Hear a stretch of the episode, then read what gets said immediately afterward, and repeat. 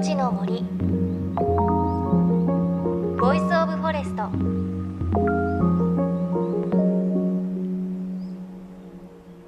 おはようございます。高橋真理恵です。JFN38 局を結んでお送りします。命の森 Voice of Forest。この番組は森の頂上プロジェクトをはじめ全国に広がる植林活動や自然保護の取り組みにスポットを当てるプログラムです。各分野の森の賢人たちの声に耳を傾け森と共存する生き方を考えていきます。さあ29日水曜日ポツンと休日ありますね。ただ本格的な連休は次の週末ということで今週皆さん何をして過ごしているんでしょうか。すでにあの有給を組み合わせてまるまる2週間ぐらいのお休みだよという方もいらっしゃいますかね。羨ましいですね。ねもしお休みの方いらっしゃったら今頃南国にね向かう途中とかもしかしたらここに行くという方いらっしゃるのではないでしょうか。ということで今週も引き続き日本の亜熱帯鹿児島県奄美大島からのレポートです。私が参加したのは奄美大島名瀬市にある原生林金作原を散策するツアーです。亜熱帯の森。その中には本当にたくさんの生き物が存在します。今回は森で出会った様々な生き物についてお届けします。森の中にいると言われる不思議な存在見聞のお話も出てきますよ。この森を構成する樹木のほとんどはイタジーというシイの木です。シイの木なので秋になるとシイの実どんぐりを落とします。そしてこの亜熱帯のシイの木の大きなどんぐりはきっと鳥たちにとって食べ応えがあって美味しいんでしょうね。10月になると鳥たちが本州から南下してきてこの森を餌場にするんだそうです。実は日本列島で確認される野鳥650種類のうち6割が奄美で確認できるといいます。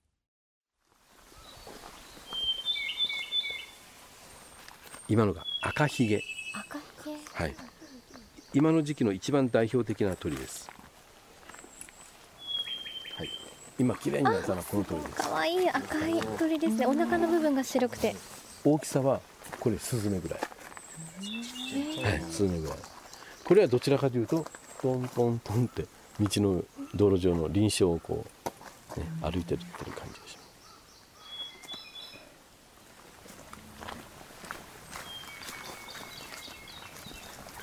持ちいい歩いてて。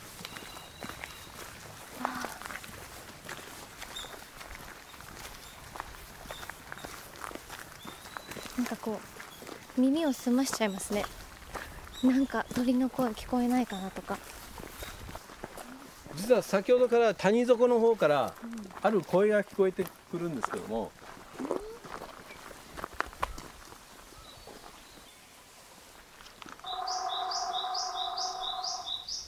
オーストンオオアカゲラっていう大型のキツツキが木をつっついた音が遠くから今響いてきました。うん。トゥルルルって聞こえました。すごい速さで続いてるんですね。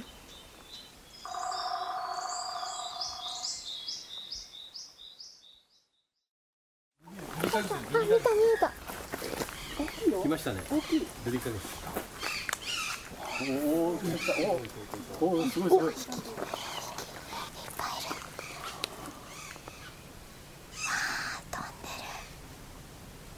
今ギャーギャーっていう声。これが奄美を代表するルリカケスの鳴き声です。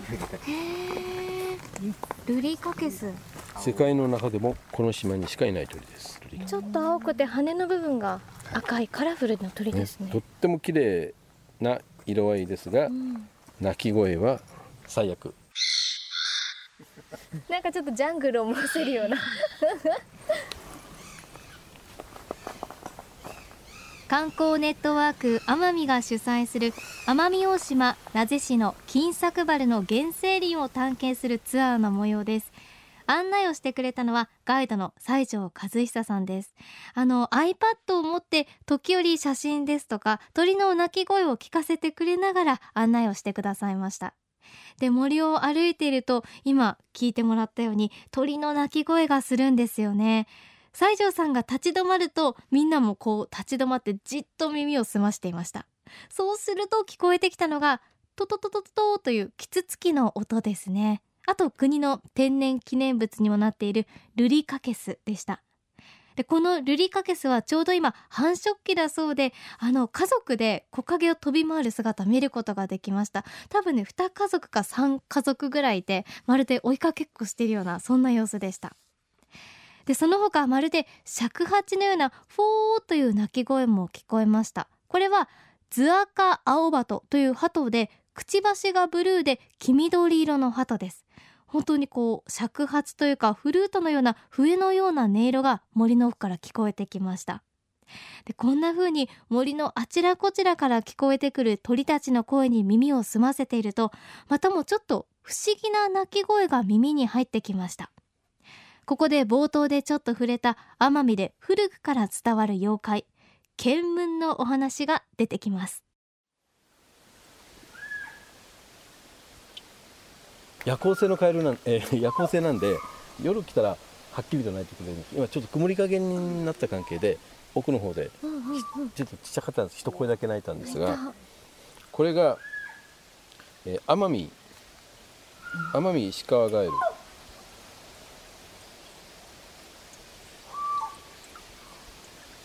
実際夜の山の中で鳴き声聞くと岩と岩の間の苔むしたところにいたりするんで、うん、完全に擬態になってるんですけども、うん、鳴き声が闇の中から「おい!」ちょっと叫び声のような感じ、ね、そういう雰囲気で聞こえたりするんですよ。ですが昔の人はよく山に入って誰かに呼ばれたってなってました、こいつの鳴き声カエルだったんだ。奄美には見聞っていうね、えー、はい、あの分かりやすく見聞なんですけども見聞の毛毛っていうのは、まあ、奄美の方言的に言うとく訓聞なんですよ。くくっていうのは木のことです。木。うん。聞ってのはもの。だから木に住んでるものっていう。それが訓聞って分かり分かりやすく表現して見聞っていう。木に住んでる。木のやつ木に住んでる。ですからまあガジュマルの木とかあの巨木になるようなやつはあの島の人はもや見えたりにこう切り倒したりとかしないんですうんおいおい。おいおいってやつだね。そうだね。ああいろんな発見がある。楽しいな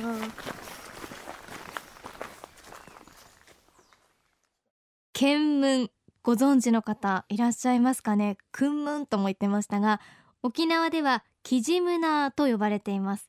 妖怪の一種です。本州だとカッパがこれに近いと言われています。奄美では古くから見聞が出るところには近づくなとか見聞をめぐる様々な伝説言い伝えそして経験談が残っているんですがこれはまた来週詳しくお届けします。まあ、とにかくこう奄美の人々は自然という大きな仕組みの中で生まれた言い伝えや風習そして暦を今も大事にしているんです。皆さんこの島はですねほとんどの行事が旧暦をで展開をしていきます。で潮の動き月の満ち欠けっていうのがこの島の行事と密接に関わってる関係で絶対にこれ旧暦を外せないんですね。旧暦の3月の3日っていう日が、えー、今年は4月の21日2日その辺りになるんですけども1日に2回満潮と干潮を繰り返しながら行くんですけども夏場は昼間の潮の引きが強くて夜の引きが弱いんですよ。でそのちょうど境目に来るのが旧暦の3月の3日なんです。これを境にしてぐっと潮の引きが夏の潮の引きになってくるんでこの島では昔から旧暦の3月3日の日は昼から学校を休んで仕事も休んでお弁当を持って海に繰り出す日なんです。それがあの昔から備わってるいわゆる海開きの日近あたりに潮が引くってことは島の周りにサンゴ礁に囲まれてますからリーフがドーンと上がってくるんです。すると歩けますから上を。すると潮だまりに貝がいたり、ね、魚が閉じ込められていたりするんでそれを取りに、まあ、釣りも含めて。でこれが冬になると今度は夜中引くので潮までにタコが寝てたり夜の月明かりで今度は漁に行くんです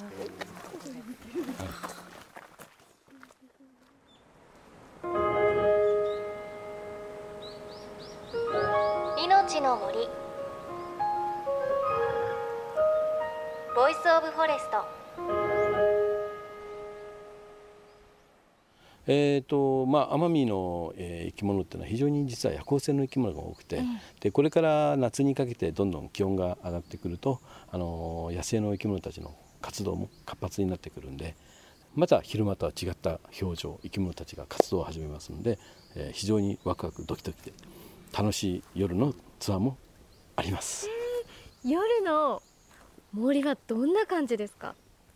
えー、夜の森はですね本当にこの真っ暗の中で雰囲気とか生き物の気配とかをこう耳で鳴き声を感じ取ったり雰囲気で感じ取ったりしながら進んでいって例えばクロウサギしたら道路上よぴょんぴょんぴょんって出てくる感じをまずは雰囲気でこう確かめながら探しながら。見られるんですか？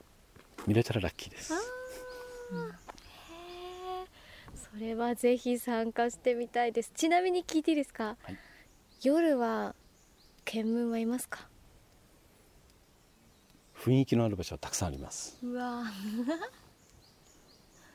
あ何かが。ここにも。私信じちゃうから。命の森 Voice of Forest 鹿児島県奄美大島金作原の原生林の探検ツアーの模様をお届けしました。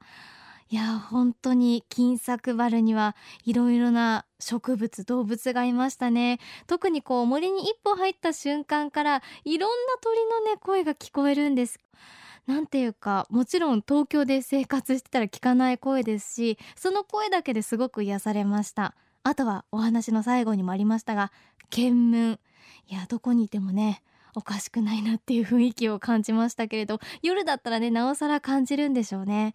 あと綺麗な花もたくさん見ました。何種類か野生のランもありましたしあとすごく驚いたのは銀龍草という植物なんですけれどこの植物葉緑体がなくて白い植物なんですねで花を咲かせてるんですけれどあの白っていうよりはもうちょっと透けてるのでスケルトンの白い花みたいでなんかこうファンタジー映画に出てきそうなあこういう植物って本当にあるんだという感じがしました本当に盛りだくさんのツアーでしたあの金作原のこの探検ツアーについては観光ネットワーク奄美のサイト Facebook をご覧ください。さあそして来週のこの時間はいよいよ見聞の謎に番組が迫ります。奄美の島々奄美の人々の間で語り継がれる妖怪見聞取材中には様々な目撃談そしてなんと捕まえたことがあるというお話もありました。さあ高橋まりえは果たして見聞に出会えたんでしょうか？お楽しみに。さあそして番組ではあなたの身近な森についてメッセージお待ちしています。メッセージは番組ウェブサイトからお寄せください。命の森 Voice of Forest。お相手は高橋まりえでした。命の森。 Voice of Forest。